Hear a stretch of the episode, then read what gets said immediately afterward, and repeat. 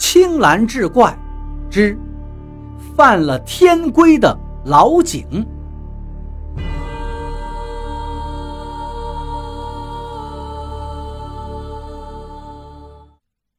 书接上回，老太太一听说道：“是啊，这是一口井，怎么了？这是一口枯井吗？”那女人刨根问底儿：“这不是枯井，水还挺旺的，怎么了？”老太太听了，心里有点发怵，头发根直往起立。这女人盯着老太太的脸好一会儿，头摇得跟拨浪鼓似的，转身出了院子。嘴里还不停地叨咕着：“人命关天呀，人命关天呀！”这张老太太终于忍不住了，于是喊回了那个女子道：“大侄女儿，你等一下，我看你不是凡人呐，你是不是看出这口井有什么说头啊？有啥你就直说，我这心里总是在打鼓，扑通扑通啊！老人家。”您家这口井，它犯毛病啊！这个女人终于道出了其中奥妙。这口井啊，正对着你家的屋门，那还能有好啊？有多少人命又往里头填的呀？原来这个女人竟是一个仙家，她一语道破了天机。是啊，可不是咋回事啊？可是。我已经把这井填死了，应该没事了吧？老太太做着无力的辩解。你找谁填的呀？通过谁批准了呀？那女子提出了略显荒唐的疑问。自家院子的井填上不就完了吗？还找谁批呀？老太太也没听说过这事儿。我我就找周围邻居过来一起填的，从外头拉了两车土就给填上了。这事儿他也没人管呢，找谁批呀？老太太困惑不解。老人家，您错了，这井是啥呀？那井里住的都有龙啊，它不是您能随便给他填、给他挖的。您这样做是犯天规的，要遭报应。那个女人是越说越离谱，老太太却听得越来越觉得有道理。这井填上之前，你家出过大事儿，对不对？这女子果然了不得，竟然看出了一些门道。可是老太太一听呢，毫无保留就把这些年家里发生的大大小小的事儿给说了一遍。没等老人说完，这女人就打断了他的话：“老太太，您不用说了，以前发生的事我都知道，我能看出来。”我告诉您，以后会怎么样吧？女人瞧了瞧街上，又看了看房前屋后都没有人，这才神秘地对老太太说：“您姑娘，您儿子大难不死是暂时的，现在轮到您姑娘了，她活不过这个月呀。”就这一句话，差点把老太太吓得没气儿了，站在那跟傻了一样。脑袋嗡嗡直响啊！女人后来再说什么，她几乎就听不见了。想要个破法不？我能帮助您。女人这句话，老太太听明白了，那是如遇救星啊，差点给这女人就跪下了，嘴里不住的感谢呀。哎呦，那感情好啊！您能帮我破灾，我感激您一辈子。您要什么，我给您什么，要我的老命都行。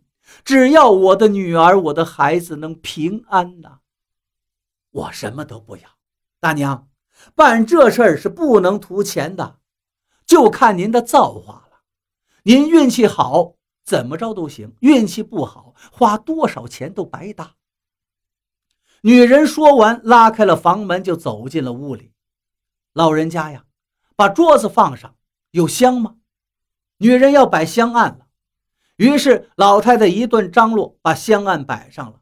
可是没有贡品，就在一个茶杯里装上大米，里头插上了三炷香。大仙儿啊，没有贡品行吗？老太太有点疑惑。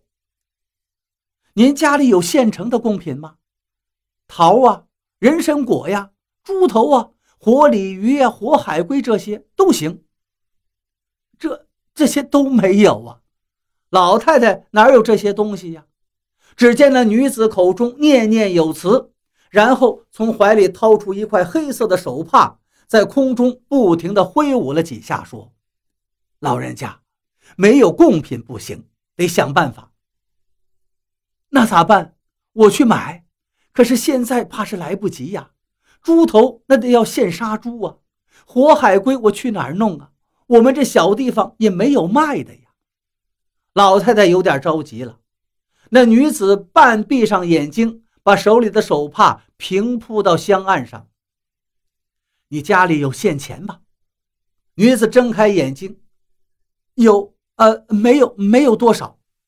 一提到钱，老太太还是有点警觉的。我不要你的钱，就当做是贡品摆一会儿，把这香烧完了，许了愿，钱还是你的。神仙怎么能要你的钱呢？他们上哪花去呀？老太太这就放心了，连忙从兜里掏出了压兜的十五块钱，放到那个手帕上。干啥呀？这哄小孩子玩呢？女人似乎有点生气了，语气也加重了。您想许愿，您想办这么大的事儿，您得有多少拿多少，得心诚则灵。您越放得多，您的孩子们就越能平安。您自己掂量着办吧。老太太终于有些犹豫了，左思右想，然后坚决地打开了箱子上的铁锁，把那两万块钱现金还有那个小包裹都拿出，放到了手帕上。这个女人两只眼睛忽然一亮，顿时来了精神。好了好了，这就够了，管保你家孩子都平平安安。说着，那女子把黑手帕包好。又重新开始哼哼唧唧地叨咕起来，老太太的眼睛也紧紧地盯着他那一包钱。行了，我帮你愿意完了，你去给我弄口水喝吧，凉水也行。这个女人忙活了一会儿，就坐在地上休息。老太太一听，急忙跑到外屋，打了一舀子凉水，拿进来递给她：“大侄女啊，辛苦你了，辛苦你了。”老太太说着客气话，眼睛还盯着她那个黑色小包裹。没事了，这不是什么大事儿。我看您老人家心肠挺好的，要是别人，我还就不管这事儿了。那女人直起身子，从兜里掏出一支笔，又从怀里拿出一张巴掌大小的黄表纸，在上边画了起来。一会儿的功夫，一道符就出现在她手里。那女人拿着这张符纸，满屋子转了几圈，回到香案前站定了，然后把符纸交给老太太。行了，咱俩找个没人的地方，把这符烧了吧。女人说完就往外走。老太太看了一眼放在桌子上的东西，犹豫了一下，没去动它。你磨叽啥呢？赶紧去呀！等回来香就烧完了，那小包还是你的，有什么不放心的？大白天的，把门锁上就行。赶快吧！两个人就来到了后山墙根的玉米地里。烧完符纸之后，那个女人是扬长而去。老太太回到家里，眼看着黑手帕里的石头块，呆呆的愣住了。这个包还是这个包，可是包里的钱跟首饰，怎么就变成了石头块呢？她是百思不得其解。我肯定是被骗了呀！老天爷呀，这是我儿子的血汗钱呐！我活不了了！老太太在派出所里是哭闹不止。五天之后，张二回来了，看着年迈的老母亲蹲在那口填满黑土的老井前，沉思了许久，他直起身子，挥舞着双拐出了门。张二把母亲送到镇上的敬老院，同时捐给了敬老院三十六万块钱，这是他现在所有的积蓄了。然后他又回到了那个大城市中，开始了他新的生活。